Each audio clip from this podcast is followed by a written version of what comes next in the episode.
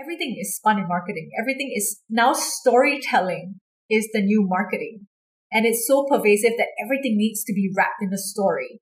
So everything is going to sound a lot more com- convincing when it's humanized in the form of storytelling. Welcome to Discover More Podcast, a community for seekers of curiosity and mental health insights. I am your host, Benoit Kim a trilingual Korean American veteran and former policymaker. I became a clinician after witnessing the non negotiable of mental health and nuanced perspectives in our everyday life. I intend to connect and dissect the intricacies of mental health by talking to the most fascinating humans I can possibly find. Congratulations on choosing curiosity over complacency. Let's get this started. This week's guest is Melissa Tan. Melissa is a climate action and sustainability advocate, keynote speaker, Malaysian model, and TV host. Melissa even represented Malaysia with her appearance in the popularity reality TV show Asia's Next Top Model in 2015, after pivoting from the Big Four consulting firm PwC. Now, Melissa timelessly dedicates her energy to advocating for the zero waste movement in Malaysia, Singapore, and beyond. Her public speaking mission is to reach 1 million Malaysians about climate action by 2025. You can find Melissa either working with top brands in Malaysia to advocate for the great cause or writing elaborate pieces about sustainability on her blog and social media. And Melissa, I wore my only green shirt for this very special conversation. And welcome to the show. Thanks so much for having me, Ben. I'm going to press you a little bit harder, Melissa, and ask you some heavy hitters and juicy questions because I think for a lot of the general public who knows or who views models or modeling. At least my personally i've heard some dark stories or the dark aspects of modeling right? And of course movies and mainstream media really portrays it very dramatically. So not to go that far but would you be able to uh, paint a more realistic and a more complete pictures of what models go through and some of your own modeling journey Oh, there is so much to that because this has often been, been said, you know, modeling is far from glamorous because people always see the ones that really make it, the ones that are headlining, the ones that are doing big brands, uh, the ones that are walking like major runways. But most of us are impoverished. um, so modeling works where, you know, most of them are living from suitcases for extended periods of time. They're paying ridiculous expenses to be in other countries. They spend different seasons in different countries on short-term contracts and they're usually mobilized by a mother agency. So a mother agency, they control they're sort of like determined where their career goes and they place them in different countries um, where then you know they have to cover everything. The model herself has to cover everything. Uh, flights rent all the expenses they're just being fronted um, by the agencies which they then have to pay back with whatever they earn after taking a significant chunk away. So oftentimes um, they might not even make money even after working for three months. They might just be left back to zero. Um, so it is incredibly hard unless you're one of the blessed in terms of being working really well in that market, making a lot of money so that even after taking all that chunks away, you still might leave with some and, you know, save up towards um, whatever you want to do in the future. So oftentimes you'll see modeling apartments stacked to the brim with many, many models in bunk beds, paying rents that are, you know, four to five times hiked up. Oftentimes, it will be in very bad conditions because the agencies will try to, you know, minimize their costs, put you in crappy apartments, not care too much about cleanliness and things like that because you can't really control a bunch of young people that much. Um, so imagine having like a lot of random roommates all the time, every three months not all of them are nice, but you have to get along. So it's not always as glamorous as it as it looks. But of course, what happens on, on Instagram, what comes up is all the good stuff. It's all the behind the scenes, wearing the most amazing outfits. That is just like a drop in the bucket of, you know, what a model's life look like. Yeah, I really appreciate that context. And it's a little bit of a weird connection. But as you know, K pop has a global phenomenon in the past few years with BTS, uh, Pink, all these uh, groups. And I do know that as a Korean American myself, K-pop's prep. They go through some serious, serious hardships and cramming in small apartments, living with a bunch of strangers for five to seven years in a ch- for a very little chance of making it. And I see some resemblance between what models go through and what K-pop celebrities and boys group or stars go through. So that's very interesting.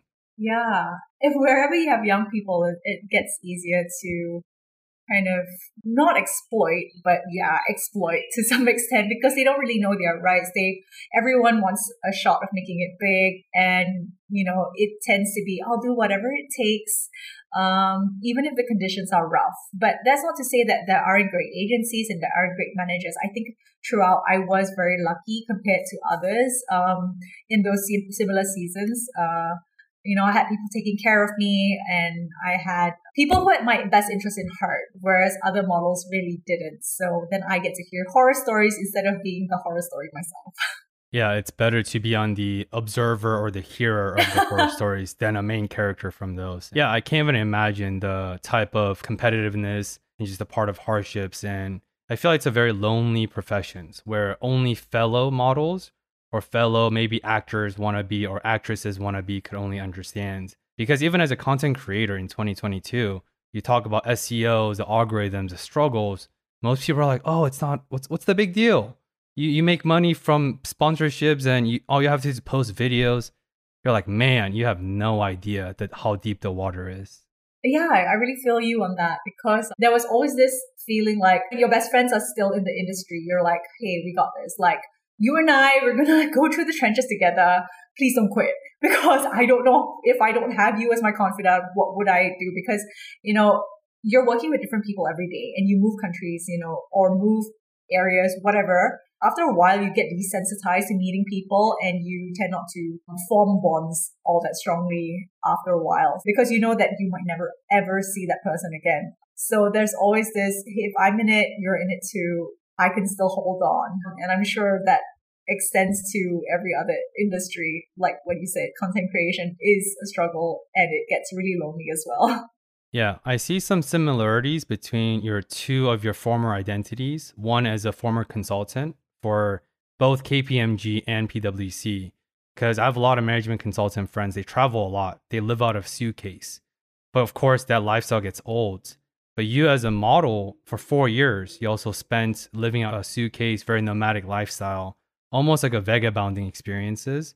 Uh, could you share some of your highlights or some of the things you've learned and you've taken away from that four years of nomadic lifestyles of living out of a suitcase, city to city, country to country, whatever that may be? So I started modeling uh, full time really late. It was when I was 27, when most people would already be retiring. Thankfully, Asian skin lasts for a lot longer, so we get to do it for a lot longer as well. And it was really bizarre because starting so late, uh, it meant that the people that I was hanging around you know, living with, whatever, they all tended to be a lot younger. So it felt like reliving university over and over again. You know, when you're in dorm rooms, you're like in a hotbed of young people. Um, you're going out again. You're, you know, not really being your adult self. You're being like some version of high school, university. So that was really, really fun, but it also kind of suspended you in time to think that whatever this is is transient and you got to kind of keep your mind on the prize where you have to think about what the next steps are all the time instead of just enjoying the moment. One of the things that really benefited me during that time was because I was, when I was in university, that's when I picked up the worst of my shopaholic habits. I was studying in Australia and that was kind of like the rise of, you know, fast fashion and how everything was always on sale. And I really got dragged into it. I spent most of my time shopping. I spent most of the money I've made working part time shopping, which is tragic because, you know, the fast fashion industry is so damaging. And when I left Australia, left 70% of it behind because all of it was worthless. But what was, what I did really lose was not, was not just money, but time. Time that I could have been spent building something else or building myself instead of just wasting it on pure consumerism.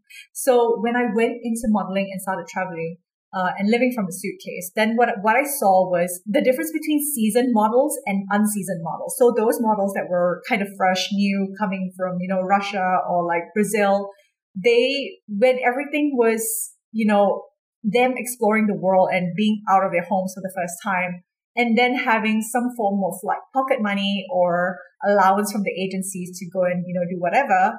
It's very little, but it was also their first time kind of financial managing themselves.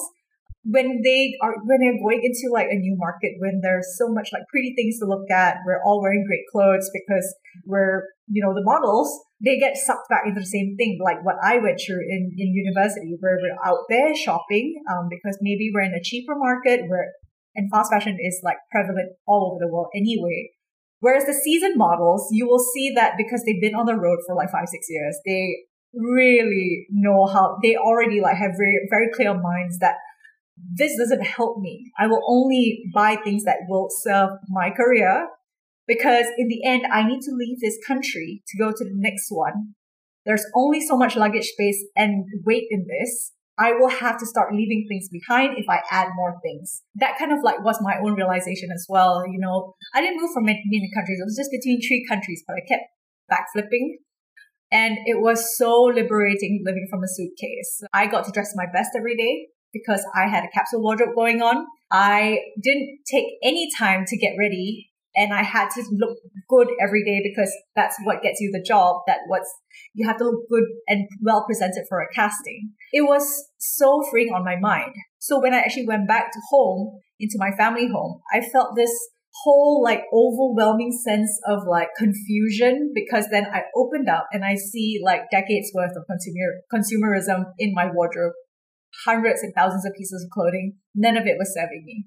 So then, you know, it kind of prompted me to jump into minimalism and learn from what all the other season models were learning from, how to really simplify my life, stop shopping, uh, and all of that good stuff. And it kind of like broke away the chains of con- like consumerism on me as much as I, as I could.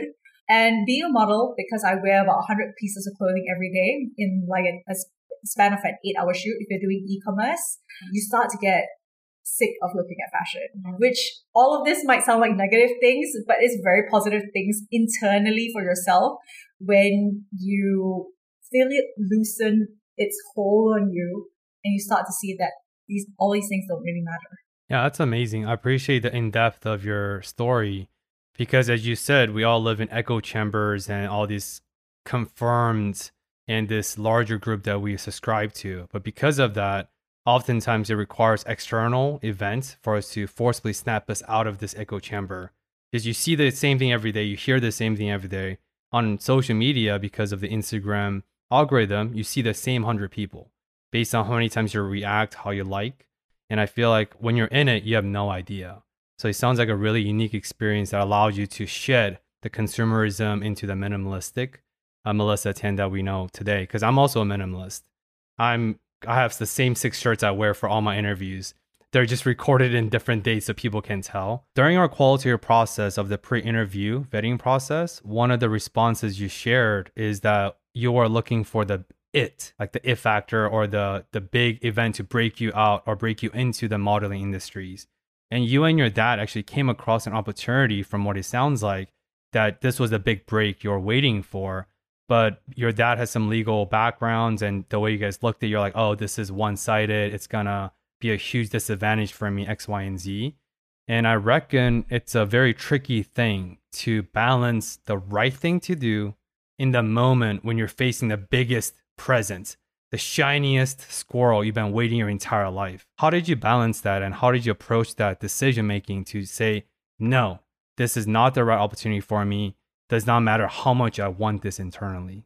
So this is a really scary thing because like most people see the shiny thing and think that it's worth throwing away every risk, but it's also very important to see what kind of risk are entailed in that opportunity because not all opportunities are built the same. What is the risk versus the reward? A little bit of background was I was started modeling when I was in university already. So instead of focusing on actual studying, which I did to some extent, I spent most of that time, you know, getting to know the creative community in that area, uh, shooting, doing runways, and kind of living out all my dreams through um, that avenue, even though it was a small town. Honestly, it wasn't like a major fashion capital, but there were always creative people. So I, I got to really work my creative muscles without having the pressure of it being having to be like a job because I worked other jobs as well. Whereas back in KL, I didn't know how to do that. I didn't know the right people. I didn't know the you know, I didn't know how to go about it. I was so green to it. So I went to exercise my muscles somewhere else.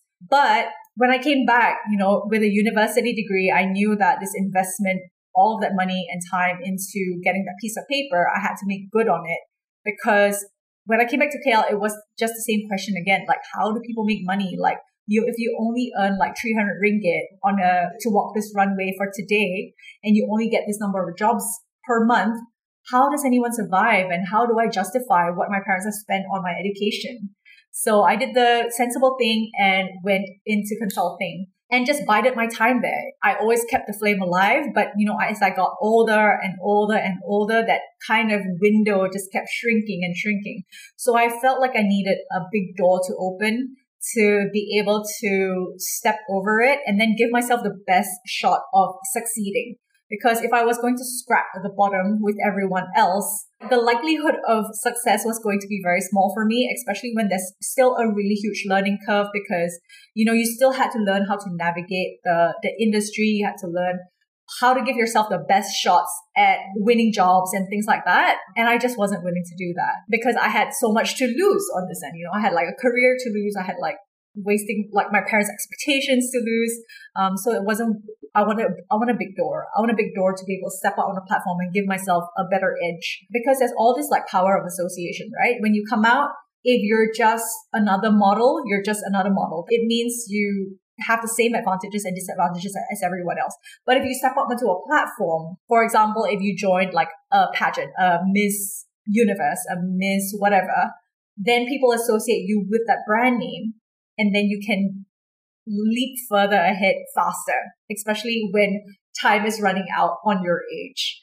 So I kept throwing my name in the hat. Um, you know, while I was consulting, I was still going for auditions, I was still going for castings, but I was only going for like the bigger ones. And then I got into the like a finalist of this certain modeling competition and they were going to bring you to Hong Kong and they were going to, you know, sign you to an agency. But because I was a little bit more mature by then, I think I was 25 and my dad had a legal background, what most young people do is they don't even really read the contract and they kind of just skim through and like, yeah, and then they'll like sign it, you know, and then learn about the repercussions later. um, whereas we went through it with a fine tooth comb and like, this is a really one-sided contract. This leaves all the risk on the person signing it and the agency takes most all of the, the benefit. The power balance is so shifted and we just weren't comfortable doing that. And since then, you know, we've always like made amendments to contract and say, Hey, this is now a more reasonable contract. Will you sign this instead?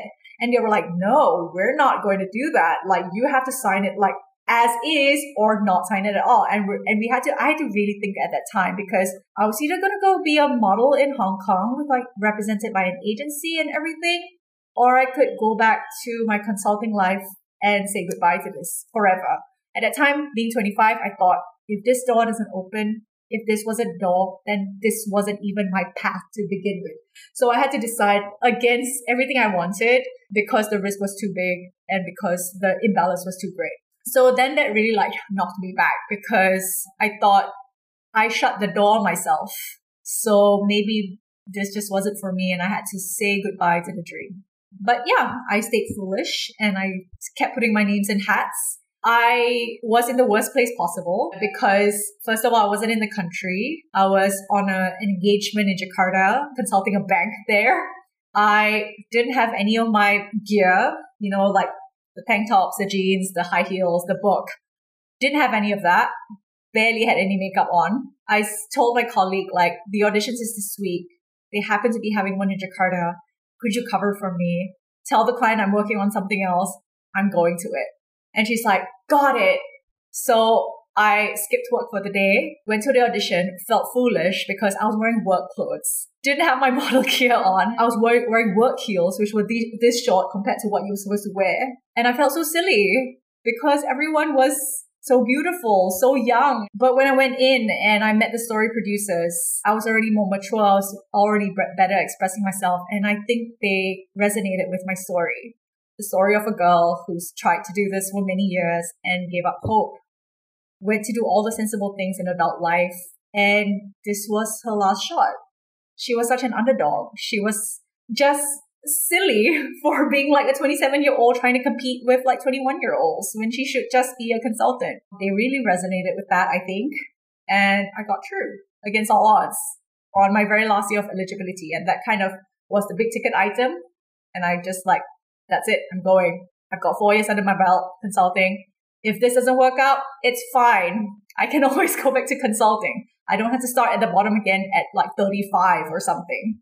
Yeah, there is a lot in that story because it's almost impossible for even mid 20s because that's really really young right? Like sure compared to 21s you're more cognitively mature but 25 is you're still a child you're very young.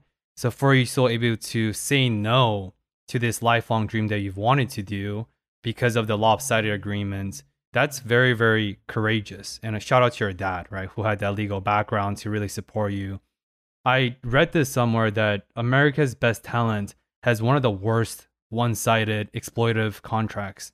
I think one of the sub clauses is, of course, if you win, you get a million and all these things. But I'm sure they they literally say explicitly in the contract they have the entitlement to do whatever they want. They can use any exploitative content against your wishes, against your knowledge, and anything's aired, they could use it, and they could uh, miscue it, they could screw around, they can misportray it and that's what it sounds like to me a little bit what you went through. So i feel like in hindsight it's always 2020 you're really proud of the decisions you made because you might be in a very different positions and we wouldn't be here across from i mean you could have been a miss universe who knows but you know i feel like you made the right choice under the circumstances at the time. Yeah and there was it ended up being nothing to regret just making the best out out of your bed. Yeah so melissa i want to go down the train of fashion real quick, right? And then I want to ask you about some of the your decision makings that were involved. So my mom is a fashion designer. Uh, she's retired now. She had this line I will always remember. She said, "Fashion it's not about how expensive you can pull off, but wearing the cheapest clothes while still looking the highest class." And that's a I think a mantra she always subscribed to. So for you as a professional former model, Melissa, how do you view fashion and what are some of like the high level items that for someone to dress better, dress more confidently for people who are listening who aren't as fashionable and need some fashion advice from a professional like you? This is going to take a bit of a different turn because like I have been surrounded by fashion for a long time, but I'm also a minimalist. And because of my activism, I have learned so much more about what the fashion industry and the fast fashion industry entails. Um, really fashion ceases to be beautiful when the people behind it are suffering, when the environment is suffering because of it. So I think like at the same time, we want to wear our values and not be taken along into the tidal wave of exploitation that the fashion industry is now built upon. Um, I've been, you know, getting involved with Fashion Revolution, the largest global activism fashion movement in the world that campaigns for a clean and fair fashion industry. And it's really hard to see people, and I was like them as well, being uh, losing their own identities because trends are moving faster than ever. And we seem to be only following them because of all this external peer pressure and influence of marketing uh, directed toward us that is very hard to fight off. So the moment you buy it, it already starts to go out of fashion. And as the minimalists like to say, trendy just means it's going out of style too. And it doesn't really define who you are as an individual. It doesn't really define your um, expression of creativity. I think when we all start to dress alike, when we start to be copying each other just because it is the current trend of the season, we then cease to question, actually, do I actually like this? Or is it because I saw someone else wear it? Or is it because it was presented to me on a plate in a lookbook in a certain combination and on a really skinny girl so that it looks really appealing and um, they want me to idolize it and try to be like that? Am I buying and wearing this because of that? Or do I actually enjoy it? Does this serve my life? Does this allow me to kind of wear my heart on my shoulder, on my sleeve and like, hey, this is who I am. This is how I choose to dress because this is the way it makes me feel good. This is, this allows me to go and do all the things I want because it's comfortable, because it's, it makes me feel and look good at the same time rather than am I doing it because I saw someone else do it? So I think all of us have to really redefine what creative expression means to each of us through fashion rather than just trying to follow trends. Uh, and that might be really challenging. And I really empathize, especially with people who are younger, because their eyeballs are assaulted by, by marketing through social media and everywhere else, like thousands of times per day on what they should look like this month. And, you know, my time in Australia and going through the cycle of consumerism myself has really taught me that because now when I look back at pictures, I'm like, wow, that looked really shit on me. Why did I wear it? Everyone has embarrassing photos from the, the 2000s and the 90s because like, how did I think that looked good? It was because every celebrity was dressing like that. And that was our, for like our early versions of influencers, right? All your friends were dressing like that and all the shops were filled with stuff like that. Even though, though actually my body type doesn't carry this really well. Or like this wasn't even my color. This wasn't even my thing. And and I looked silly in it. And people, everyone was like bury their old like fashion photos. Um, and I think this is just like a repeated process. Like if you and I look at each other now and then we go 10 years later, we'll be like, oh shit, why did I follow this trend? I looked silly in 2022. So I think if we put boundaries on ourselves in terms of fashion and really explore where, what our real fashion identity is, what are the best things that fit on us? What are the ways that we enjoy it? How can we creatively create wardrobes that are highly curated with often a much smaller number of items in it to be the best version of myself that isn't influenced by external measures. Um, so yeah, that's really where the door opens. If you close one door, which is the door of consumerism and marketing, you open a door to self-expression and creativity. Yeah, being a I've been a minimalist for about 7 or 8 years. And honestly, the only downside is I have to do my laundry faster because I have less clothes to uh, go through the cycle of. But it's a very empowering lifestyle because you're making decisions. But as you said, very honestly, that there is some trade off with authentic creative expressions. If some of your expressions also have some associations with larger brands or larger platforms, right? So that's a trade off that people have to do based on discerning what values they really care about. So I really appreciate that. And then thank you for the TED talk. That was very uh, inspiring. And I, I'm motivated to uh, go through my wardrobe and be more intentional again. I want to stay on this train in terms of assaulting eyeballs, right? Uh, you also sounded like a psychologist for a minute because you're right the level of lopsided competition from the large corp, having the best PhDs, the best psychologists, the best branding experts, the best marketers, no individual consumer, doesn't matter how aware you are, how highly trained you are, you can't compete with that level of resources. It's, it's not possible.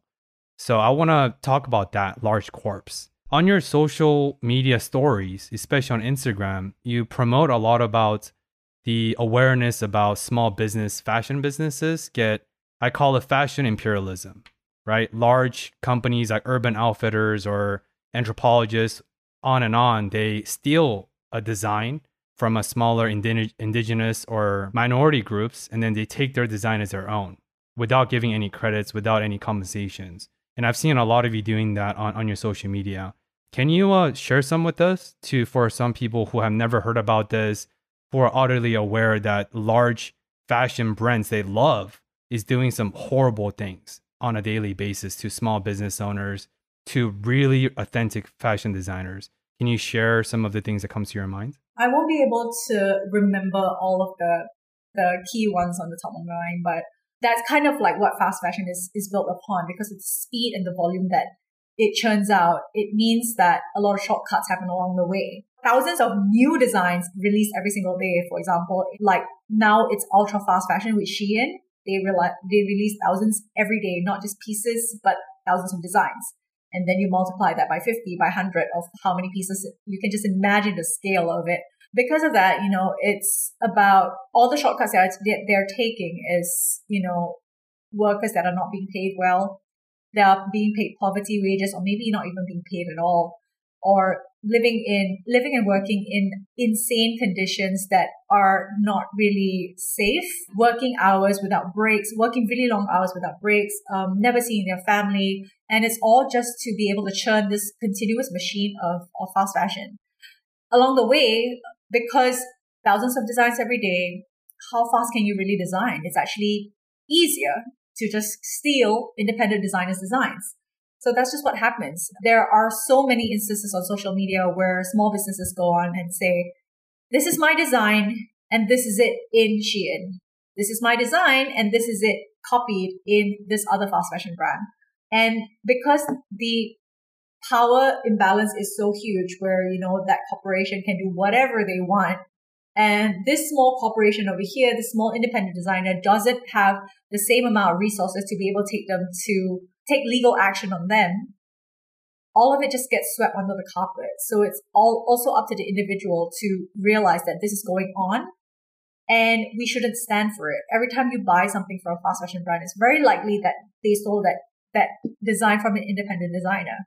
Um, how fast fashion evolved in the first place, its early evolutions were like Zara that was like one of the early brands of fast fashion. And their whole business model was built upon wearing the runway. So all the big brands, uh, all the major designers will um, showcase their designs. And then the next week you'll see in Zara because they already copied what was on the runway. So they, you don't even have to wait for ready to wear. It will be ready to wear for you in Zara, copied. um, and now it's just like a, a mutated monster of that, just faster and more prevalent. So how can a small independent designer, which has poured their blood, sweat, and tears and heart into each design, bringing it from paper into, you know, curating it carefully, um, um, making sure, especially if they're an ethical brand, making sure that it was made um, ethically and does justice to the people who made it all along the way to bring this labor of love to the consumer, to the fashion lover being trampled by a huge giant fast fashion brand. That will just stifle creativity altogether because that just puts people out of business. That makes, you know, designers just quit because what is the point of me doing this if someone else is just going to take it and none of it is going to go back to me? I might as well just not. So how it's not really a system that we should be supporting and we should really, you know, take a hard look at how we consume because while it's cheap, it's cheap for a reason. It's cheap because it took away from so many other people. Man, wow. Uh, I think I underestimated the prevalence of this fashion imperialism that's happening. And my heart died a little bit because Zara is my favorite brand from Spain. Like I love Zara. I was born in Paris, and they're very cheap, as you said, for the quality of their fashion, like Express or Uniqlo from a different country. So now it makes sense why their price is cheaper compared to their competitors because of their practices. So that breaks my heart a little bit, but sounds like I have some uh, examination to do, look at my fashion choices and some of the brands I support as well, because I, I believe everything you do, and I really believe in the global green movements, right? Trying to reduce waste and do it in a very ethical way. So I want to take a slight pivot, but on a similar train of large corporations and the power imbalance you've alluded to throughout the episode so far. So CSR is a concept of corporate social responsibility in America. I know you're based in Malaysia, but CSR is basically a more and more common corporate practices for very large Fortune 500 companies to dedicate a minimum resource and minimum time to create some positive changes with either NGOs, nonprofit, or impact makers. So, for you, Melissa, I know you work with big brands and most of them are very ethical and carefully vetted after. But how do you, Melissa, approach your corporate engagements? And what, what are some of the decision makings you think about as someone who really believe in this zero waste movement, who really advocate for the causes not just in reducing plastic waste, but as you talked about, reducing textile waste, material waste, and everything in between. Thank you for bringing up that that concept of CSR. I think it has evolved in many different ways because it used to be think it used to be thought of as an add-on. Like, hey, please like pat us on the back because we did something really good, even though this was 0.0001% and not even involved in our business. So being from, you know, a corporate background as well, um, we had versions of that where we went to take or, uh, kids from the orphanage to a science park and I was more excited to be at the science park because I, I, I, have never been, you know, and it was like an aquarium and like you had to learn about all like the, the, the sea creatures and stuff like that. Um, and the kid, you know, immediately took my hand because they knew that's what they had to do because they had to appease whoever, whichever culprit was, they want a photo op. They want to make them, you know, they want to feel good feeling like, oh, wow, look, I brought these kids from the orphanage to the science park so they immediately took my hand, eat it and you know, it, it obviously makes you swell, but then you realize like, oh, it's because they've done this so much.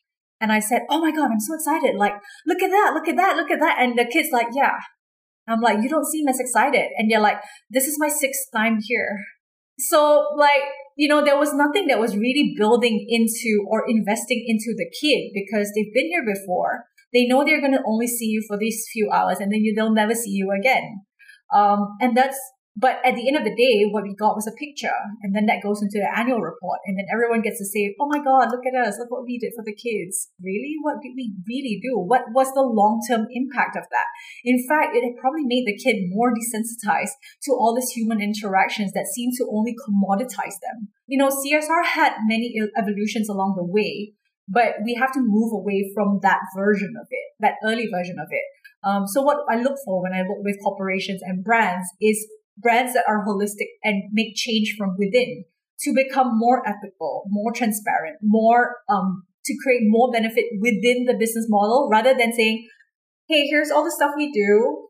Not all of it's good, but we did this outside thing one day, and like that's that's cool, right? Please like remember that. You know, there's a lot of woke washing, greenwashing happening, and it's with all these kind of activities. So we have to change how we do things to make it more holistic. Um, so I, I like working with, you know, small businesses that try and build from the ground up uh, to be more ethical and sustainable compared to others in the market. It is a challenge to do so because, you know, when the market is like that, you know, it, it means you have to go against the grain to try and figure out different solutions to all these prevalent problems and, you know, kind of MacGyver your way through the situation to redefine what business is. Uh, that's for small businesses. And then for big businesses, they, it, because the machine is already running, it means there's a lot more effort. You can't just stop the machine and say, Hey guys, wait, we're going to be an ethical and sustainable business now and then we have to like rebuild it. No, you can't do that because a lot of people also like rely, their jobs rely on the machine still running. Their, their welfare and living still relies on that. So they have to make structural changes within that. And that can be a multi-year process, but it has to be a process. It has to be, there has to be a curve. There has to be progression to be able to one day say, Hey guys, look at what we did. This is how much we've changed every single year until t- this today. I get to say, we are, you know, a more responsible business. An example of that would be the B Corporation certifications. Uh, so these are businesses that go through very, very stringent processes uh, under B Corp to get certified. Uh, they get points and marked against like so many different factors. They get like very extensive audits within their um, business to see where they they stand against societal and environmental performance if it's a sufficiently high uh, standard, they also need to, you know, continue to progress and make changes uh, because you're never really done. You're never really going to be perfect. So when people ask me now, like, can you name like a sustainable business I can shop from? And I'll tell them there are only more responsible businesses. There isn't actually a sustainable business because no one is fully 100% sustainable. We are not there yet. Even those at the top of the, of the line, like for example, Patagonia is a fashion brand that most people would look to, uh, because they've been stewarding, uh, environmentalism since their early days, but they still go, there's more that we can do there it isn't done yet. The journey's not over. Don't pat us on the back yet. This is this is where we can go further. This is what we're going to do within two years, within three years, within four years, within five years. Mm-hmm. You can give us all the awards you want, but we're still going to keep going. So I think people have to also realize that it's not just a box you can tick. It is actually changing a system actually requires all of us to look very deep within to see what else, what else, what else, because there is always going to be something else. And we cannot stop with just picking like the lowest hanging fruits, patting ourselves on the back and saying, I'm done. Please, everyone, give me the award for being a sustainable business. Everyone shop from me. In fact, you should buy more from me because I am sustainable. No, you are not. We are not done. If the, if the leaders in responsible business are saying, I am not done. If I got this much in my B Corp certification, I can always do more. In fact, we're going to do this, this, this, and this. Why are you stopping here? It gives a very false impression to consumers who a lot of people are just learning about, you know, the impacts towards our environment and the people and all living things in it because of the choices that we make. They just want to do good. And all of this confuses them. All this greenwashing is so confusing to them that it can really also stifle their confidence into, into this area where, well, if this doesn't work, like why, why should I even bother? And that's not where we have, we cannot leave people like that. That's why we must always like grow together with the brands, with ourselves, with the corporations. We must always use it as like, hey, I'm going to hold you accountable. We're going to hold ourselves accountable. We're going to hold each other accountable and we can always do better.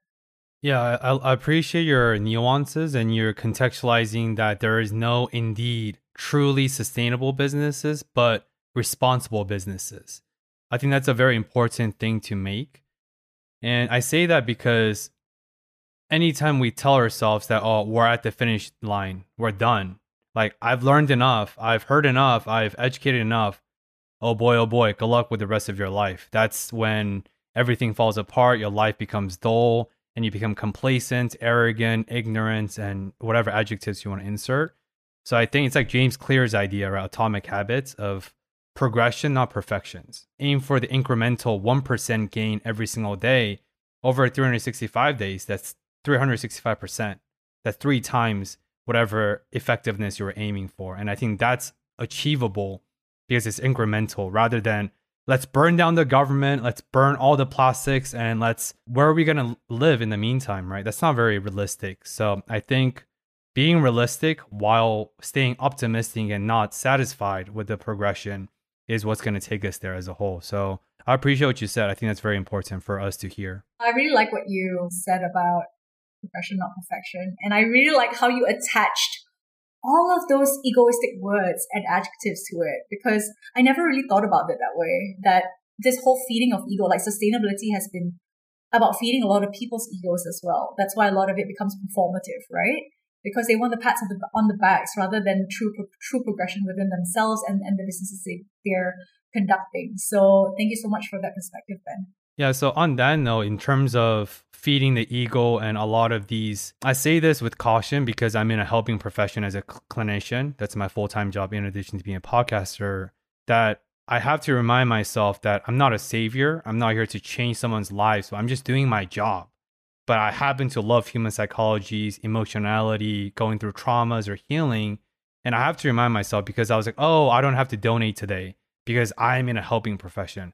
That's very dangerous and very insidious. So, my question to you, Melissa, is during your years lately working in the sustainabilities and the whole green movement space, have you noticed people with savior complex, as we call it, right? We're like, oh, I'm the savior. I'm going to be the one changing the game X, Y, and Z. And at least for me, I could tell when some people are in it for the wrong reasons, for the self gratifying reasons. Like, how do you deal with that? And do you notice that with the recent woke washing, as you called it? I think my radar isn't as strong as yours, Ben, but I, I, yeah, definitely. At the same time, I also don't want to be in such a state of jadedness that I doubt their intentions up front.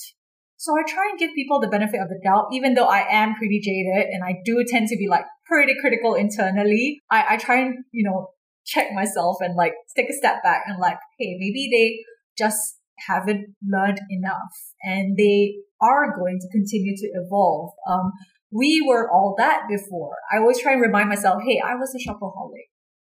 I was in the early parts of, of my, you know, zero waste living. I did think that you know, like this is the way. I we've solved it, you guys. why isn't anyone doing why isn't everyone doing this? And then along the way you always learn the nuances of why this is a challenge and why we have to continue to push ourselves to overcome these challenges together and like fit it into different people's um, situations and life conditions that might make it a little bit more challenging for them than it would have been for you. It's kind of like a, a symptom of our current market where there everything is spun in marketing. Everything is now storytelling is the new marketing. And it's so pervasive that everything needs to be wrapped in a story. So everything is going to sound a lot more com- convincing when it's humanized in the form of storytelling. Then it becomes a little bit harder even, or not even harder to detect, but we then get even more desensitized to it, which is tragic because now we're desensitized to human elements. It's tough. And I, I really do like empathize with the position that brands are in because they are still in a competitive market.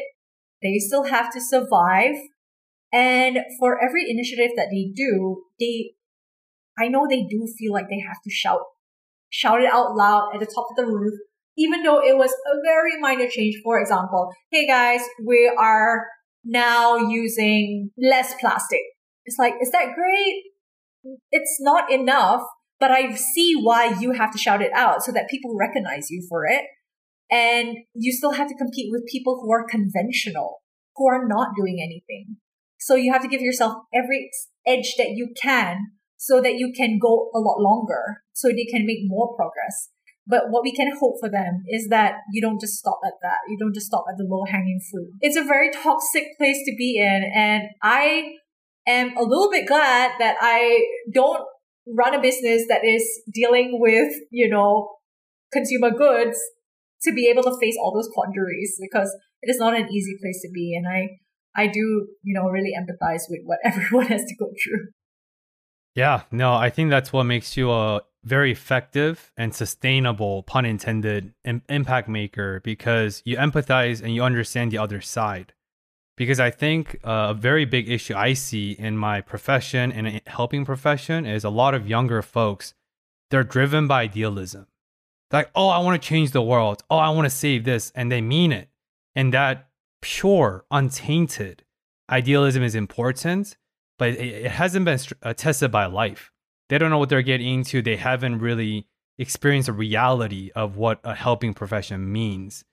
But then when a lot of those people, that's why become social justice warriors. It flips too far to the left side where they're like, if you're not against me, if you're not with me, you're against me. How dare you? You're right, labeling culture, canceling culture. I think that gap happens because they don't have context of what they're doing, but you do because you're in the fast fashion before. So now you empathize with the business logistics, with the intricacies, with the quandaries, as you said, because I can't even imagine being in one of the most competitive and saturated space of fashion. You also have to be cognizant of the waste, your branding, your storytelling. That that's so very difficult, right? And what you said, I want to highlight for the listeners, Melissa. You talked about even storytelling has become commoditized and become a, a package thing, right? My I think my heart actually died a little bit when you when I heard that because podcast is storytelling. That's it's the purest long form unscripted storytelling. And I even see that where even now in real time with you, I was like, oh man, I wonder how many listeners are actually taking away what I'm taking away from the space with you. Because I could feel and hear the pain in your voice, the jadedness, the cynicism you have to fight, I'm sure, every single day, right? And that's not easy at all. So it's sad that even the human element is getting diluted, so to speak. To uh, spike up some optimism, I want to share a quick story. And uh, I like to ask for your thoughts too. So, one of my friends from years ago, he worked for SAP as a consultant, the German software company, and he actually single-handedly initiated the eliminations of plastic cups, like red solo cups, in his entire he- uh, headquarter in Pennsylvania. And he did a whole elaborate presentations, a lot of evidence, and they were able to switch all their plastic cups into mugs, like coffee mugs. And it was actually more financially sustainable as well. So the SAP did it. I share that because I think a lot of people, especially people who are environmental enthusiasts who want to make a dent in the sustainability realm, because it's very complex and convoluted, I think a lot of them are turned off or overwhelmed by the totality of, oh no, how am I, a single person, going to contribute to reducing waste on a global level? That's too much, right? And likewise, you have to separate that.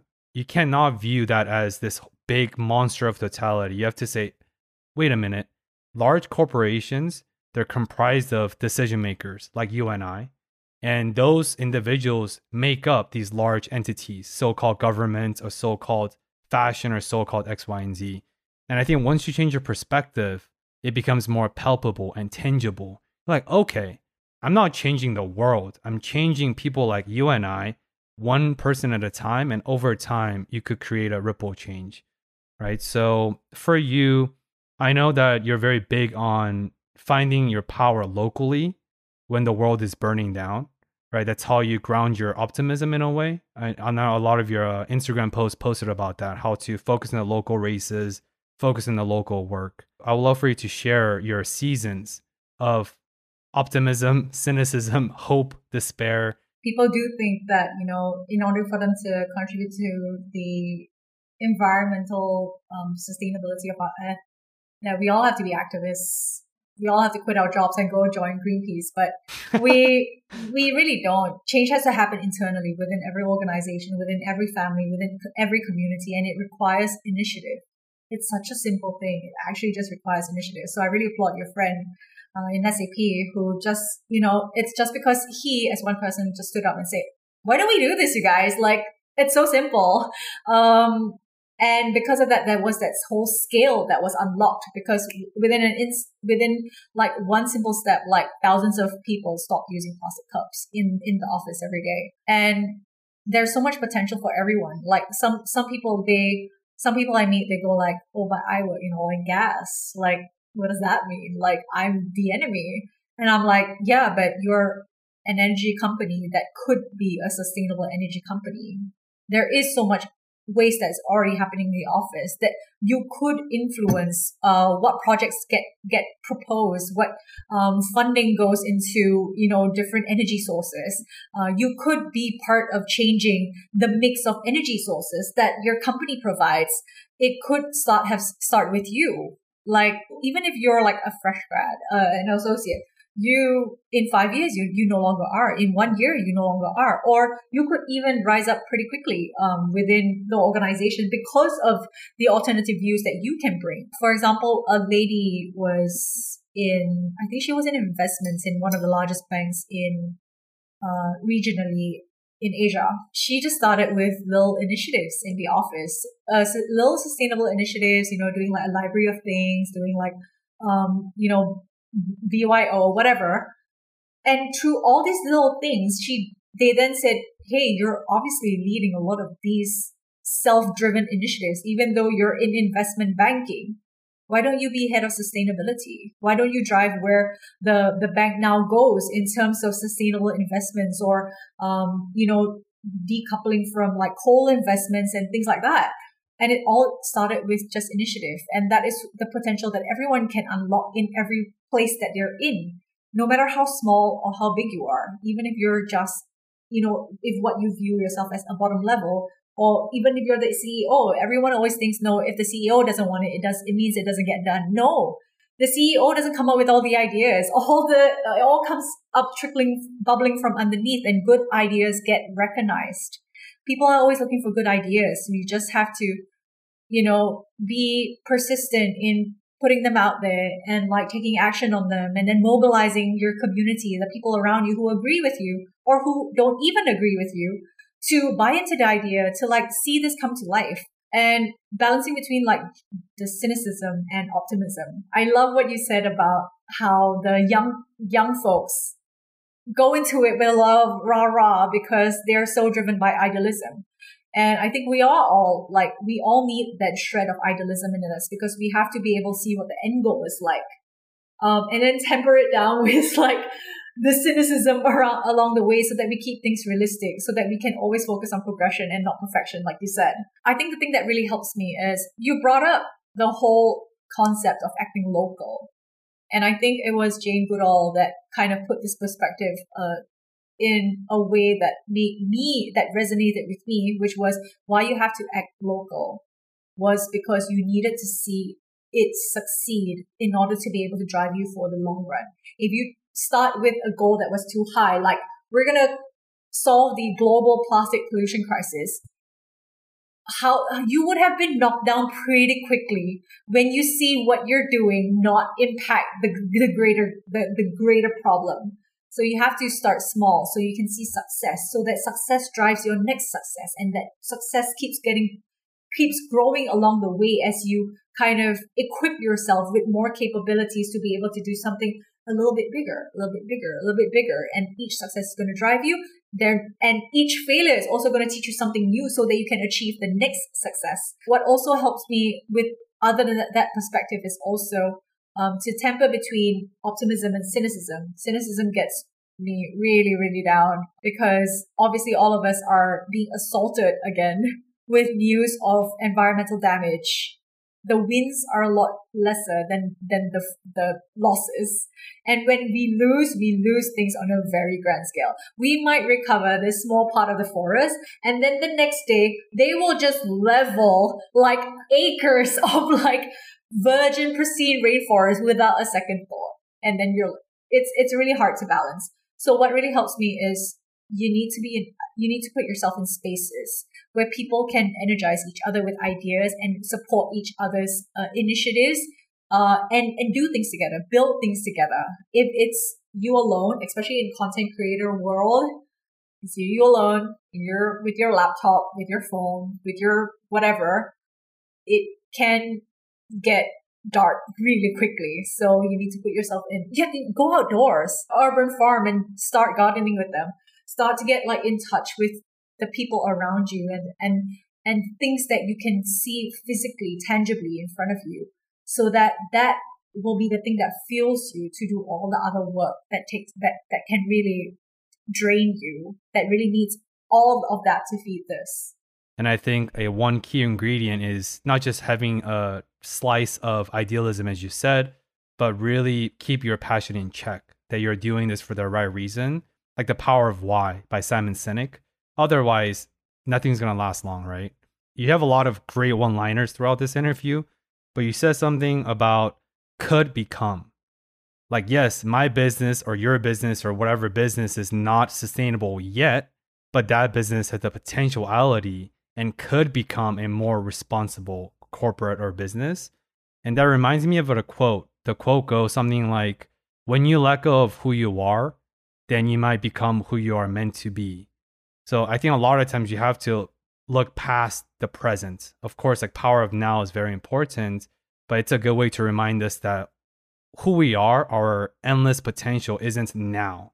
It's in the future. If you keep being determined and very intentional, then you might unlock the version of what your potential or what you're predestined to be. I love that quote from you. So I really like what you said about letting go of who you were. Um, which for someone that's like super nostalgic that like I am, it's really hard to do. Um, I came from, you know, modeling in that very idealistic world of fashion. And it's very tempting to stay in that space because, you know, you know, you'll always get looks. You, you'll always be admired because you'll always be dressed to the nines and, and, you know, you'll have a team of people who are going to make you look good. And, and it's, you always get something really juicy to put on social media. And the more that I spoke out about environmentalism, it also meant that I needed to live true my values. Uh, I needed to, you know, not take on brands to work with that didn't align. I needed to say, start saying no to a lot of things because how could I really tell people to take action and then not take action myself? it was a sacrifice to some extent, but I needed to let go of it. And that really opened up all these other things for me because then, you know, the more responsible brand said, Hey, look at her. Like, look, she's actually doing it. She's not just paying lip service to it. And if I was too afraid to let go of that, I would never have done this. Um, but because of that, I also have to, to give a caveat here that it was relatively easy for me to let go of it because I knew the runway to modeling was short. It was a relatively less painful price to pay because of that. And I also want it to be this vehicle where if you are going to be assaulted by marketing through social media over and over again, I don't want to be yet another assault on your eyeballs. Let me kind of break the moment, the monotony of all the advertising and, and give you a little bit of a thinker of like, hey, what about this? Like, why have you not considered this? And, you know, that hopefully gets to change someone else by, you know, by 1%. Just planting a seed, just planting a seed, just planting a seed. And that's kind of like where I, I want people to go through, you know, a very similar evolution, to stay curious, to be able to go down through different rabbit holes, because that's what I did. And it's all enabled by someone else. It was someone else holding your hand and say, Hey, this, this is all the things that you haven't seen. This is all the perfect perspectives that you haven't discovered. What about the food we eat? What about the fashion we wear? What about the how, why are our communities so disconnected now? Why are we not being as neighborly as we used to be? All of these things are interconnected, and we if we stay curious to start jumping through rabbit holes, and then someone else grabs your hand, so someone else grabbed my hand because of what the work that they've done, and then I can grab someone else's hand and, and pull them along the way, like, hey, come down with me, come down with me, and that way we get to evolve our our human race to be more conscious people like a ripple effect, like you said, ripple effect, but also it's very much network based. Yeah, I have a follow up question to that. So you uh, you talked about power of association in our first questions about like oh by attaching yourself to a bigger platform you grab more eyeballs and attentions and right so power of power of associations ubiquitous in every sectors every sectors of life whether it's networking whether it's friends or romantic partners or promotions so whether it's now or before, feel free to take this however you want to take it, Melissa. But how do you approach like networking and power of association now? As this more conscientious advocate of Melissa Tan versus the old model Melissa Tan, and how do you hope to continue to leverage the positive power of associations to keep scaling up the impact you're making because you're already making a lot of good changes but continue to doing on a bigger and bigger scale uh, down the road? There is definitely a lot of navigating of like brand names, even in the space. So I've been really lucky to be able to work with a lot of major names in the environmental space, like, you know, being an ambassador for earthday.org and, you know, leading Fashion Revolution, the Malaysian chapter of it. Um, and it was all being able to put my energy in bigger network that could amplify it a lot further. So I can do what I can do as an individual and I can build my own platform, which I do. But if I throw my weight behind Fashion Revolution, that means it could accelerate that a lot faster. And while that might not contain the same name recognition, we can all um, rub off on each other for sure. So I tend to wear different hats and then I take out the right hat when the time comes to it so that I can sort of bring that association to each project. And hopefully it means that more attention is being paid to it and then we can create more impact that way. So for example, with a recent project of ours, which was in Penang, there was this trash island that hit the news um, nationally because it was a beautiful, like very marine biodiverse, very um, environmentally important island in Penang, which was covered with trash because it had decades worth of trash. And it's an amazing site. Amazing as in like it'll blow your mind site because it was like, you know, a feet deep of plastic bottles throughout the island. It's amazing. And, you know, we, we start, we wanted to do a lot more with this project because we didn't want it to just be another cleanup. We didn't cleanups itself are not a solution to the plastic pollution problem, but it can be used as a vehicle for change. For example, you, the data that goes into it can, in, if you feed it into the right channels, you feed it into the scientific community, into policymakers, that will influence where their policies are being made. Uh, if you use it as a way for community to engage with the plastic pollution problem so that it influences their lifestyle changes, that's a way that it can go a lot further. If within the the cleanup itself, you use it as a model for what cleanups should be. or as a vehicle to amplify the plastic pollution problem to a global audience a lot more, um, that's where it can go. It can't just be, look at us, pat on the back, we cleaned up this amount of trash and we feel good about ourselves. But then that impact stops there. No, let, let's take each cleanup as an opportunity to open to so much more. So then that's where I brought in my earthday.org hat and then I put it on and say, okay, if I put on this hat, it means I'm no longer Melissa Tan. I'm Melissa Tan plus a global audience because then this gets amplified as a model to other areas uh, outside of Penang, outside of Malaysia. We're not inventing the wheel. We're not even reinventing the wheel. We're just being an example of this is how we can do it simply. Um, uh, and these are the steps to be able to do it. And these are all the considerations we can do. And this might be useful for your context, in your space, in your, um, it's just giving us a lot of case studies so that people can pick and choose what fits them to be able to become, uh, to make more impact out of what they want to do as well.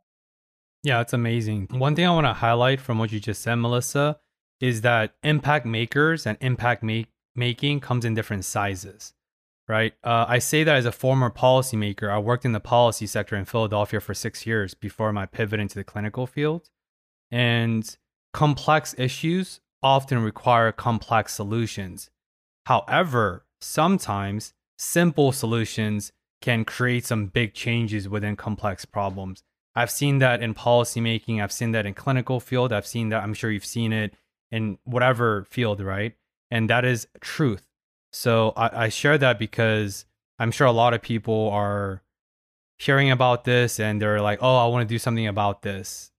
Not everything has to be so glamorized and complex and high level. Sometimes one single action and impact makers can be all of us. It doesn't have to be you repping uh, earthday.org on the highest global level. It could be like me wearing a green shirt for this interview as an awareness and then maybe eat less meat for this week or for someone else to recycle for the first time.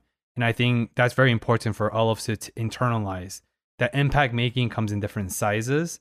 And sometimes complex solutions can be positively influenced by simple and small solutions. Your influence, people are always influenced by you and by what you do. And it doesn't mean, and people are always watching monkey see, monkey do.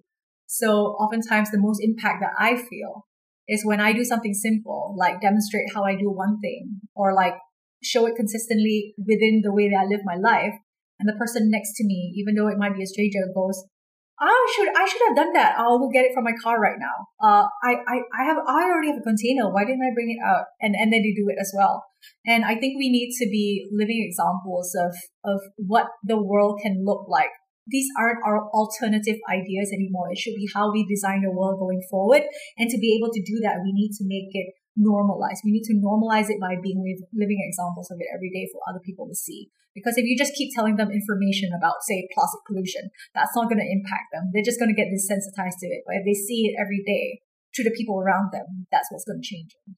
Yeah, even with metaverse coming and uh, virtualizations of almost everything, I think that real human context and seeing a real human doing something that you agree or respect or admire, that's that chemistry is real. And that's like the last forefront that we have left with human nature being commoditized and storytelling being packaged very strategically. I think that real in person encounter is very, very powerful. And I, I love what you said. So I want to take this moment and honor something that, in terms of earthday.org, because obviously Earth Day is the um, this is the organization that established Earth Day more than 50 years ago in the United States and created this global presence. And it's one of the largest spokesperson for the Earth movement. And of course, you being an ambassador of that, I'm sure in 2020, according to the research, that must have been a pretty wild experience. It's almost like the Mount Everest for the uh, sustainable advocates, right, to be associated with. And I think it's sometimes in life, I've experienced this, of course, you have too, where when you're on a very arduous and very tedious and difficult path, because your path is not the path of least resistance, you chose one of the hardest path and the path of the highest resistance, trying to create and reduce waste globally. Sometimes life, you can call it life, God, universe, the source, whatever you want to call it, I think it provides you with some affirmations that, hey, Melissa, you're on the right path. Keep doing. And I think it's these affirmations, these wins, solidifies our mission and that, you know what? This is a tough path. I chose the path of the highest resistance because of my values, but I'm on the right path. Can you walk us through what that moment was like and just the whole journey, whatever you want to share? You're right. It definitely fired me up for some time. Um, it was right smack in the middle of the pandemic. I think I ran a digital Earth Day because like you know it was the beginning where everyone was just still trying to figure out what like lives were like and like the webinars the endless it was the start of like an endless source of webinars on online i always go through this process when i put together in a, a thing for example like a digital earth day or like fashion revolution week which we do every year um, it takes a lot of effort and throughout that time you're constantly questioning yourself this was my own initiative why am I putting myself through hell to do this? Like, what is the impact? Because you can't see it yet. So to receive an affirmation like that at the end was definitely something that showed me that I was doing the right thing. So, um, thank you for that. And I think at the same time, I always think of myself as like, I'm still a kid, even though I'm not anymore. And I always you know how like they always have like youth programs and like um, youth leadership programs and i always like that's for me. And then I always look at the age group and I'm like, oh my God, I'm like beyond the age of being even able to apply for this. So I'm always getting these like checks on myself of like, you're meant to be growing the next generation now, Melissa. It's no longer like about someone mentoring you because I always have this like, I really enjoy being mentored so that, you know, like I, I want to always see the evolution. Um, so at the same time, it's important for us to then pass on those affirmations to someone else that may be starting out on their journey and then supporting them on their on what they're trying to do so that, you know, we can in the end it has to be sustainable. It can't just be, you know, you as 60 year old trying to gather all of that for yourself because you are only one person. You can only do so much. What we need is to be changing the culture. And for that, we need to build up change makers everywhere. This is a pretty old study from Harvard Business School, and they examined a same cohort of Harvard Business students who chose mentorship as their corporate perks and requirements versus a group of cohort students who chose high salary, high benefits, high package. And they did a 10 years of longitudinal studies and a follow up. And the outcome was the people who chose mentorship had like 35% or higher salary differences. They were in a better positions. They were more mature. They were more satisfied, more happy. And the power of mentorship is very much real. And of course, that was a memory I recall from years ago. So I urge the people to do their own research, but just look up Harvard Business School and mentorship. And I think you will see some of the benefits that Melissa is talking about. So to that end, you now as a mentor, no longer as a youth mentee, right? Because you have the influence, you have the ability, you have the knowledge, you have the passion. Uh, do you have any mentees you work with, or do you have any mentorship program you are thinking about starting? Or once again, power of association. Now you have the opportunity moving forward with your life because you're still pretty young uh, to become that platform for the younger people to attach themselves to. So I mainly operate as a lone wolf, which is not healthy. Oh. Especially when you're trying to do a lot of things. I try and do everything and then I'll, I'll, just do it and I won't tell anyone about it and then I'll, I'll just try and complete it myself. And that burns me out, obviously. Leadership has never really been natural for me. So even when with going through Fashion Revolution and building a team, that has been a very uncomfortable process for me and mentoring is not something that's natural for me as well. So it has to be a very conscious effort on my on my side. Like I've been trying to get to know, you know, like young people through the projects that that I, I run, but it needs to have a more structured approach to it rather than what I'm trying to do. And it's definitely on the bucket list for me. Um, thank you for highlighting that. And it's something that I need to work on and I acknowledge that I need to work on. Hopefully, you will check out this episode whenever it's aired once in a while as a real reminder that, oh, yeah, I talked about this with Ben, and then maybe I can groom my own self to become the future leader to guide. We always say the youth is the future. No, youth is the now. That's true. I think people as society at large, we underestimate what youth, like they just, they're not just young. They have infinite energy, infinite optimism. They don't break. Their bones heal in two days, right? Like they don't burn out. They don't So I think uh, we need to give more credit to the youth than we do now. And I think having a great mentor like yourself or other people is a great way on a societal level to steer the right ship towards the right directions. Yeah, definitely. It's on, it's on the bucket list. And in the meantime, I, I see it as if I can build opportunities, I will build opportunities for them to get involved in. So what I try and do is I try and take a step back instead of wanting always to be like, no, I'll be the front facing. I'll be the speaker. I'll be the headliner. Instead of doing that, I put the thing together. For example, with Fashion Revolution Week, you know, I put a young artist and like young eco influencers up front instead of saying, no, everything is Melissa. So it takes, it, it is kind of like an ego check, ego check. It's a healthy ego check throughout as well because you need to, again, make more change makers instead of hogging it for yourself. Yeah, it's better to uh, check your own ego than for life to check your ego through the hardest, painful lessons. So, yeah, every time I feel like I'm on top of the world, God is like, nope, you're going to learn. And I've, I've experienced that my entire life. That's why I'm very intentional and reflective. But I want to zoom in on what you just said, which is surprising to me because you seem very extroverted. Obviously, you're a model, you're used to be on TV. So I didn't really notice, or I didn't think about the discomfort you have to deal with right? Being trying to connect with people, being outspoken, or being the spokesperson for Fashion Revolution Week or Earth Day or whatever that you do. Can you talk about that? Because I think the ability to deal with discomfort or to be comfortable with uncomfortable is a superpower that a lot of people need to cultivate more. Because I think now in 2022, a lot of people are comfortable. We want to shy away from the danger, shy away from the discomfort. That's why I said you chose a path of high resistance because it's tough work that you do. It's gritty work.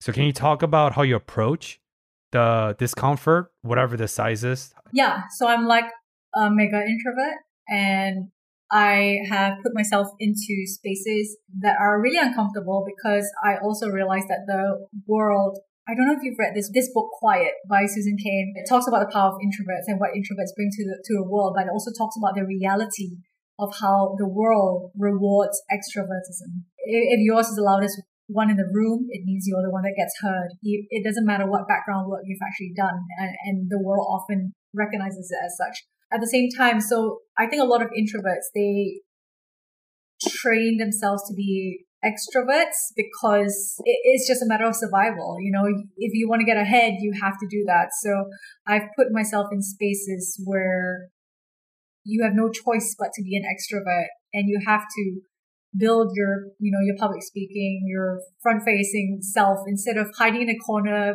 making friends with a dog, which is where I would rather be.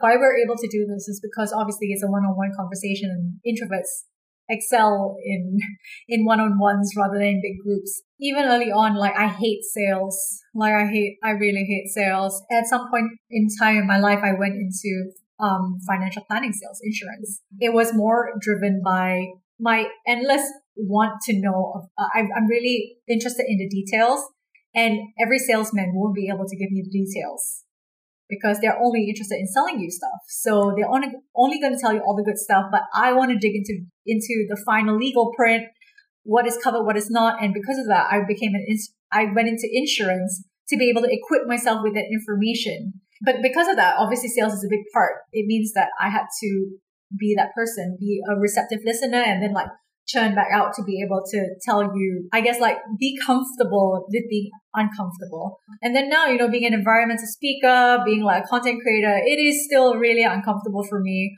Um, especially with the content creation part because obviously a lot of extroverts gravitate naturally to it because it's just about putting themselves out there and like living their best life and telling people about it, which I, uh, it's just, it just doesn't feel right. And it still doesn't feel right. But I have to be able to create opportunities for myself to do that or else someone else would learn. So I guess when we put ourselves in uncomfortable situations, it's always to with an end goal in mind. And sometimes you have to take the hits to be able to get the wins if I want to influence more people, it means that I have to continue, I have to expand my comfort level, my comfort zone to all these different areas that I would usually not touch um, to be able to achieve, achieve that end goal. So a quick uh, follow through, and this could be a short answer too, but do you feel like all the hits as you said, you've been taking as an introvert, putting yourself out there for the sake of impact. You think that's been paying off for you? Yeah, definitely. I guess you know whatever whatever you do that is uncomfortable for you, it is still going to carry elements of your version of it. This is an introvert's version of doing this in trying to be an extrovert. So it's going to look different than what an extrovert would do.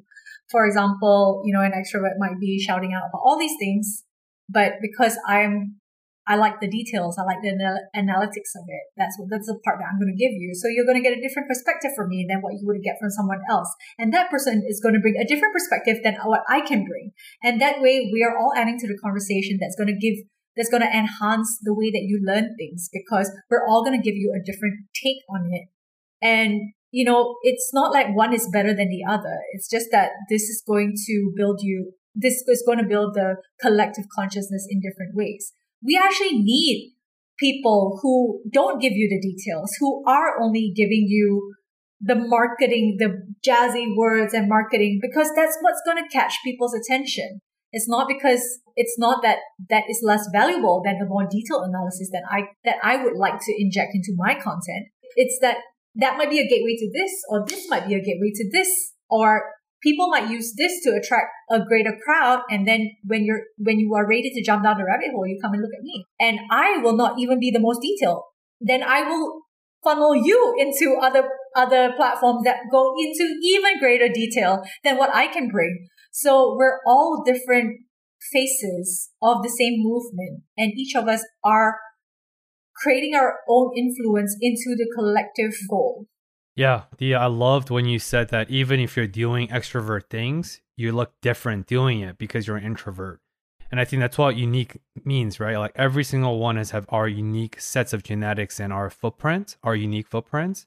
So it's literally impossible for Melissa Tan to do something that's exact same as an extrovert version of Melissa Han or something. That's literally impossible. And I think that's really important for people to focus on so you're not deterred by, oh, am I just copying someone? Am I just being a copycat? Am I just following the trends, as we said earlier? It's like, no, you're being yourself and you're actually doing the a more courageous thing in a in some elements. Because like to me, talking or being on camera comes pretty natural to me, right? Um, but then I'm not as detail oriented as you are. Because I know your Instagram posts are very elaborative. I said that in my introductions. It's not flattery. I don't do flattery like I've read a lot of your blog posts and a lot of your social media Instagram posts, and they are very lengthy and very context heavy. And I think that's why you have a great social media presence because people can tell without knowing fully who Melissa is that, okay, this advocate, this environmental speaker, this whatever, she cares about what she's putting out because you can tell the extensive effort you put into writing you're very very detailed and i think that that's why it works. That's your unique melissa introverted print to doing this extroverted thing. Oh thank you. And at the same time i'm going to say it's not going to resonate with everyone especially in a in a platform like so like instagram where people just want really bite-sized stuff and like a quick dopamine hit and, and, and move on. So there are pros and cons to that. Yeah but you're staying true to yourself yeah. right so, in terms of, uh, you talked about collective consciousness. I know um, in a lot of your blog posts and on your online, you talk about the importance of circular solutions within community work. Uh, can you talk more about what do you mean by circular solutions? Or why is it a non-negotiable? Like, why do we have to do this to achieve the collective consciousness you're speaking about? Nothing's truly sustainable if it's not circular. So I think that when we redesign things, we have to design them with circularity as an end goal. And it might not be perfect from the start. It might not be fully circular from the start, but we can always shift closer and closer to that being a reality. So if we, we step back, just a quick refresher for everyone. We, we're working in a linear system where people take resources, we make products, we use them for shorter and shorter, shorter periods of time now, and then we waste them without recovery of the resources to go around. But Earth doesn't operate as a circular system. If we take humans out of the picture, we take our systems out of the picture. Humans used to be circular as well. The Earth is you know, a closed system. Everything just goes around over and over again. And that's how it was sustained for millions and millions and billions of years. Um, and humans used to be like that as well. Everything that we used, we got from the earth. Everything that came from the earth, they went back into the earth because we didn't invent forms of plastic yet and other, you know, methods of extraction and waste. In our planet, there is no such thing as waste. It is humans that create waste. So everything that we use right now is not circular, but you know, people are realizing that, you know, this is not, we, we, this is what is unsustainable. That's why we need to redesign to become a circular solution, uh, a more circular system. And I really focus on community circularity is because, um, you know, we are, we're talking about like global supply chain issues now where everything is being disrupted. It, it, gets harder and harder to put food in onto shelves. Milk powder is now in shortage is now an issue in, in the US. Oil is, you know, being disrupted right now. It's all based on a system that is built like a pack of cards and the cards are tumbling. It is unrealistic for us to think that we can continue on this way without trying to, trying to overhaul the system. We can't just put band-aids everywhere and try and reroute things and, and try and like extract it from somewhere else, usually a more poorer country that doesn't have as much legal protection so that we can exploit somewhere else and impact that economy so that we can prop up ours for a short period of time. A lot of people focus on circular community solutions is because it is a smaller system, smaller scale that relies more on the sharing economy, on, you know, neighbors taking care of neighbors rather than trying to fix the global economy at scale first. All of that, those two things have to happen at the same time, but what I can focus on is on community solutions. So that is things like um, extending the life of items instead of us all consuming and wasting at this accelerated rate. Why don't we optimize the utility of the products that are already being made so that we all get the most utility out of it without extracting more and without wasting more. So that's things like, for example, I like to do community clothes swaps. So instead of people continuing to buy fast fashion and throwing them away, we communalize our resources.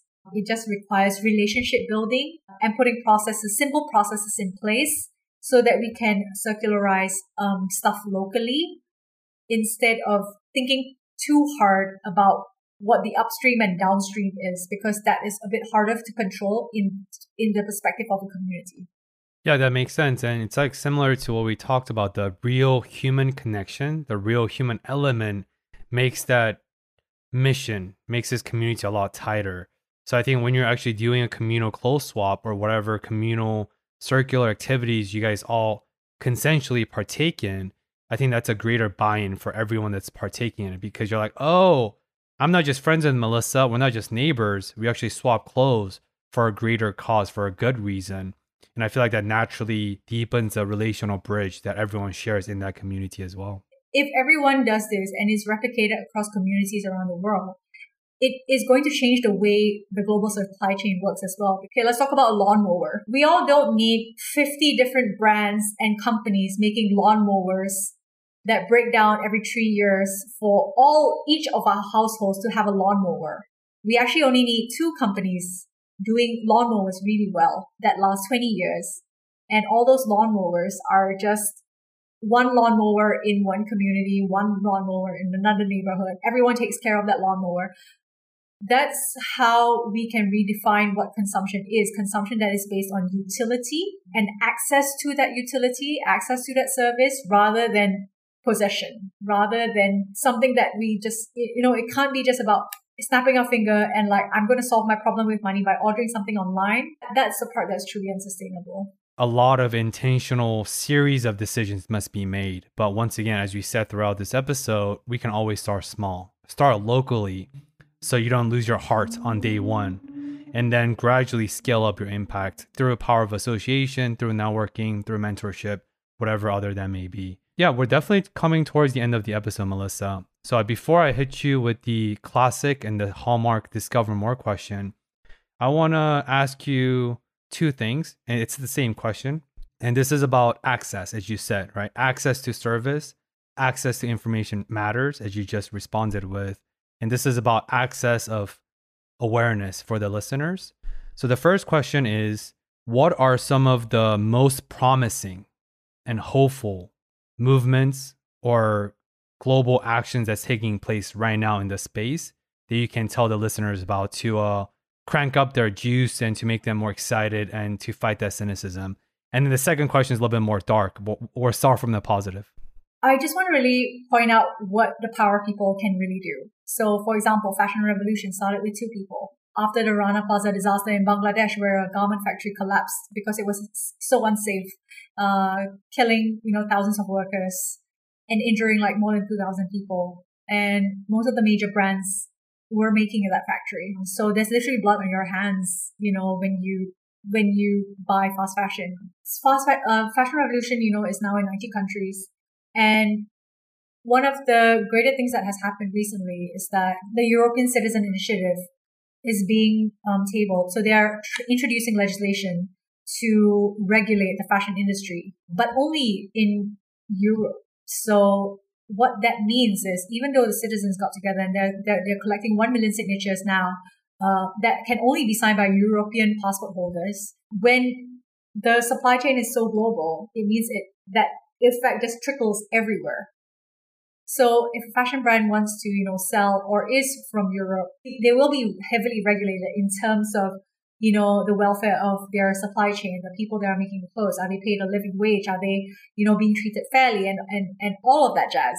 Just from people gathering together and putting this together, that's going to change the entire fashion industry because now there is a standard to be upheld and most major brands would want to be have a presence in Europe. So then they will have um, that trickle down throughout their supply chain, even if they're selling globally. Um, and all of these knock-on effects, you know, the ripple effect can work in many different ways. And sometimes it just starts with someone taking taking up, you know, the initiative to just sign this or to start an initiative like that, to table something like that, to gather people together, to change how things are going. Really, it all starts with a person's initiative. So I think that's one example that I can bring up. Here in Malaysia, there's a wonderful organization called Zero Waste Malaysia that again, maybe tr- like four years ago, there was probably like a couple of thousand people on it. And now there are 40 thousand people, you know, following the lifestyle. And it just started with two women who said, you know, there's so much potential for us to cut waste. Why aren't we doing it? And then over the years, you know, they kept building and building and building resources so we can empower more people to be able to do it. And then, then more businesses are able to do it as well. And it just started with two people. And I have been following their progress and using their resources from the beginning and using it to amplify to my platforms as well so that you know, it's a hive mind of learning that we can all build together. It isn't my IP, your IP.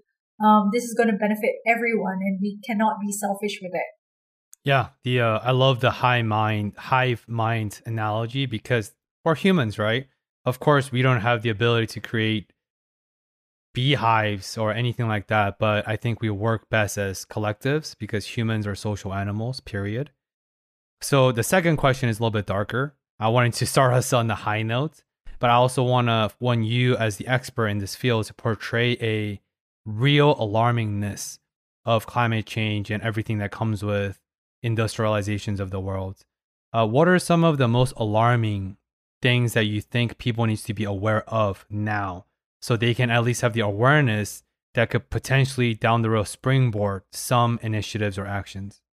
It's funny, like apart from fashion, apart from like plastic, which are very visual, food is the other thing that concerns me the most. Because, you know, the way we grow food is really far from sustainable and it's also, you know, why so much so many of us are, are unhealthy. It's really weird what we can do with nature. We don't let nature operate as nature.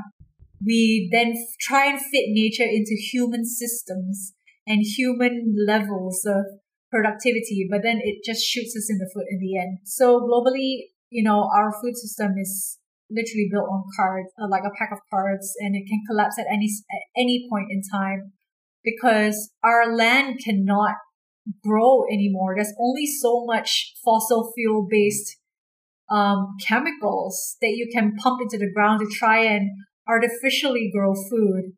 Uh, before that entire area is just wiped out and then you have to keep you know felling rainforests, perpetuating the decline of the climate uh, of of our ecosystems to be able to grow new food. So it's a very like slash and burn method of growing food, and we're eventually going to run out of like land. Uh, everyone keeps talking about lab grown meat, lab grown vegetables, hydroponic vegetables, and we're moving further, further into artificial artificiality when we need to return to what nature actually does. So I'm really a big fan of like the permaculture movements, the regenerative agriculture movements, because it is a very realistic check of how we need to live within Earth's boundaries because our food is not meant to be super pretty. It's not meant to be, you know, fully stocked shelves in the supermarket where we can waste as much as we want, where we can throw away things because there was a little bruise or the orange is a little bit smaller than the rest of the oranges. So much food actually gets wasted before it actually ends up on our plates. F&B businesses waste so much food along the way, but we tend to forget how much resources goes into each and every item of food before it lands on into our plate. The amount of how long does it take to grow a tomato? If, if anyone has tried gardening on their own, they know like, uh, why did I spend like three months trying to grow this tomato when I could have gotten one for like 20 cents in the supermarket? It's because that's the actual reality of it, but we're treating it as if it's 20 cents worth. And, you know, we're going to come to a place where food insecurity is going to be an even bigger and bigger issue. It's already a really big issue in a lot of other countries that are not as blessed as the US or as or, or Malaysia, where food is so expensive, uh, crops are dying in the field because our climate is so erratic now that it, we cannot, you know, grow food anymore. Like in Malaysia, our rice state, I think it used to have four harvests a year, and then it became two harvests a year. Now it's one harvest a year, and then this year they're saying with all the flooding, I don't think we're going to harvest rice this year. Where do you think it's going to come from then if we don't fix this problem? In so many of our rice producing um, countries, desertification is a very real issue where farmers are abandoning acres of land because it just cannot grow food anymore where does the the runway is going to end eventually we have to fix it so return to your roots grow start community farms in penang. Uh, there's a group of amazing environmentalists that are starting a food forest. They're recovering old palm oil plantations which again have been desertified. They're recovering it to make it into a food forest so that it benefits the community rather than trying to you know import food from somewhere else which doesn't which hasn't decimated all of their land yet, but eventually the the runway is going to end. Yeah, the uh, the monoculture phenomenon in America is very alarming, right? Even park is artificialized, and even so, air quotes, nature is curated by humans. And you're like, oh, this is where you go. Here's a gate. You open the gate, and now you're in the park. Now you're in nature. It's like what? But to that, I have I had an interview with the founder of Integrative Institute of Design, and he's a permaculture expert. Uh, that was released about seven or eight episodes ago for people who want to check it out. It's like a three hour interview. He is way more in depth and knowledgeable than I am. Check him out. I also interviewed Ross Ratty. He's like a YouTube influencer and he is an expert arborist and home gardener. So he also talks a lot about permaculture, how to start from house plants and you can grow your own food and fruits, which taste a lot better than even like Amish or family farms, right? They're very, very high quality. The last resource I want to share is called the book Eating Animals by Jonathan Foer. So, as I shared with Melissa a couple months ago when we first connected, I was a vegan for an entire year and I was a vegetarian for about a year and I was a pescatarian for about three and a half years until I moved to LA and now live in Koreatown with Korean barbecue every corner. So I, I unfortunately reintroduced meat after about five years of not eating meat.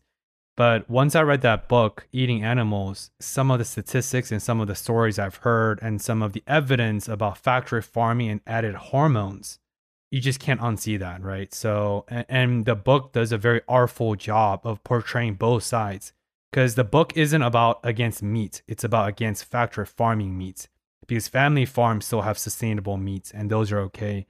Uh, but it's a very powerful book, and I think it does a lot better than like conspiracies or some of the Netflix specials. Or I think it's too propaganda heavy. So people understand they're like, ah, oh, this is all marketing, and people tune out. Whereas this book, uh, the author Jonathan Fowler did it very, very skillfully and very honestly.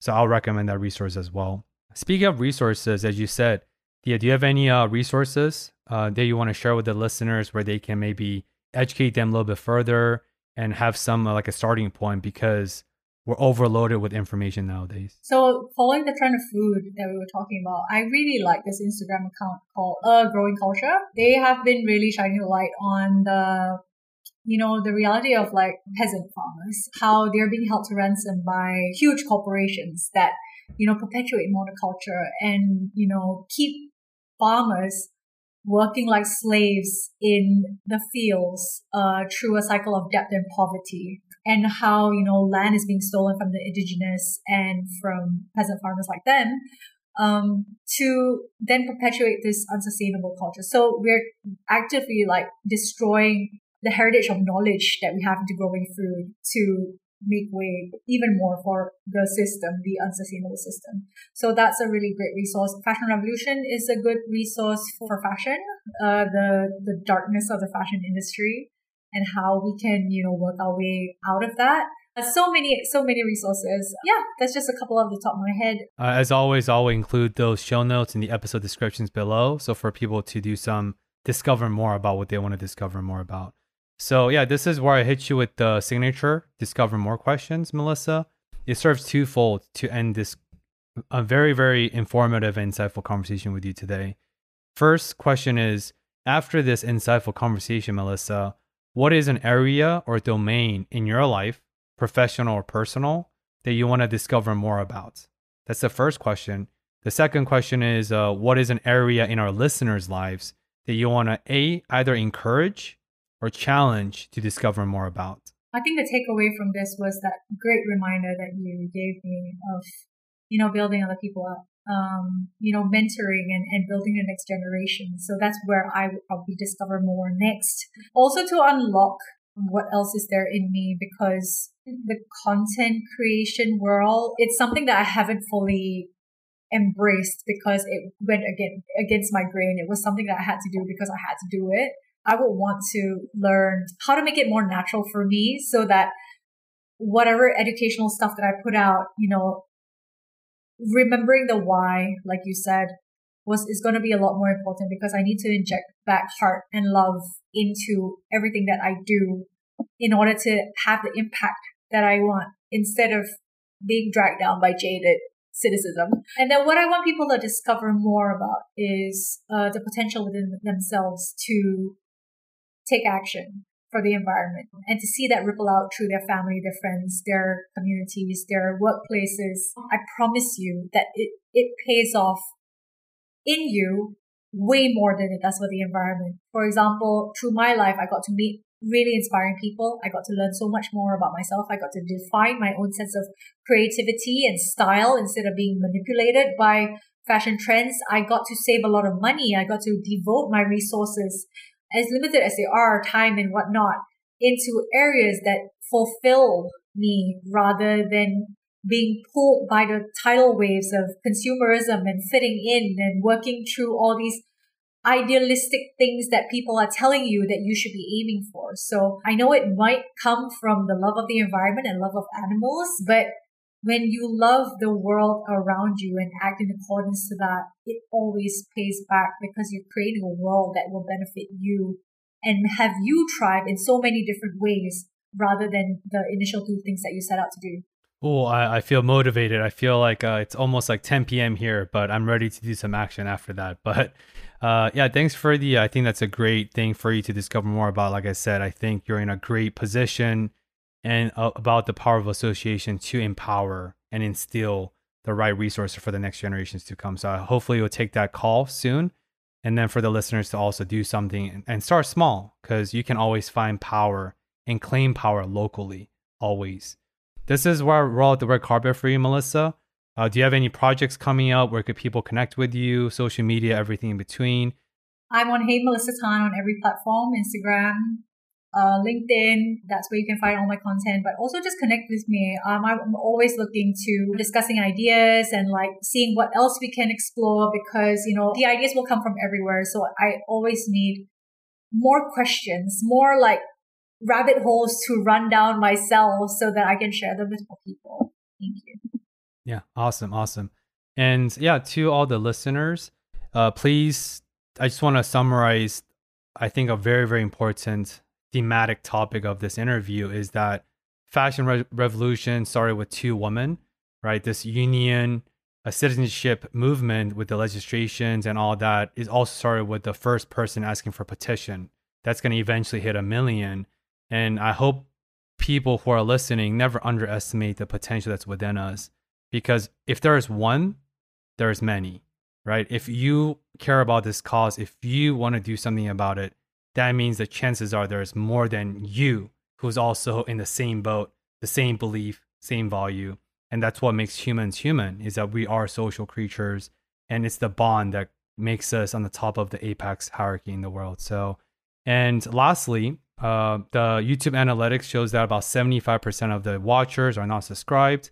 And this is a true free show with no hidden strings attached because I believe in providing free values without any hidden agenda. So please, if you can subscribe, like, and share this to a friend if you found this conversation insightful or provided any value in your life. That really motivates me to keep this doing for another three years, another 10 years. And lastly, uh, thank you always for giving us your attention, your time, and for choosing curiosity and nuances and hopping on this week's of Discover More. And as always, hope to see you again next time. Thank you.